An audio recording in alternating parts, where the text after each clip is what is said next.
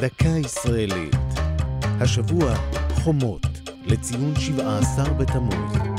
והפעם כתלים נשכחים.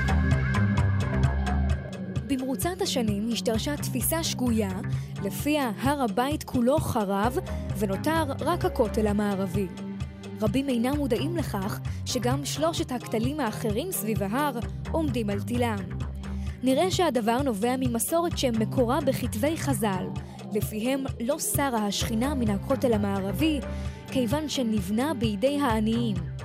אלא שחכמינו התייחסו לקיר המערבי של בית המקדש, בעוד שהכותל המערבי המוכר כיום הוא החומה החיצונית של הר הבית, ששרדה עד היום. סיבה נוספת לתהילה שזכה לה הכותל המערבי היא מיקומו. היות שהר הבית מזרחי לירושלים, אדם המתקרב להר מכיוון העיר יפגוש תחילה בכותל המערבי. לעומתו, הכותל המזרחי של חומת ירושלים פונה לנחל קדרון ומוקף קברים מוסלמיים. הוא הקדום בארבעה והיחיד שנבנה בידי המלך שלמה ולא בידי הורדוס.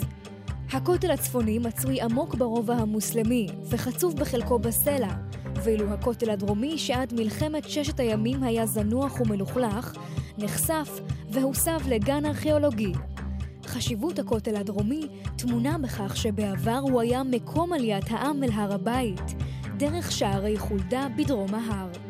המסייר במקום ימצא עדות לכך בשרידי החנויות והמקוואות הרבים הסובבים אותו. זו הייתה דקה ישראלית על חומות וכתלים נשכחים. כתבה יובל אונגר, ייעוץ הפרופסור רוני רייך, ייעוץ לשוני הדוקטור אבשלום קור.